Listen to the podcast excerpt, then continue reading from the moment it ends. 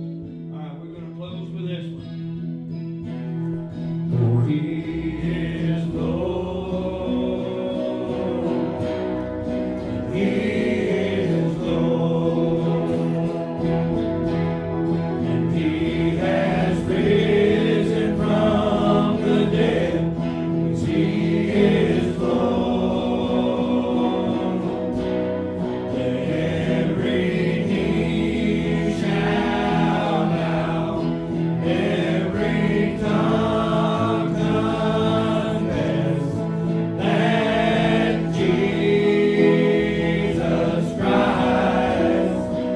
Praise the Lord.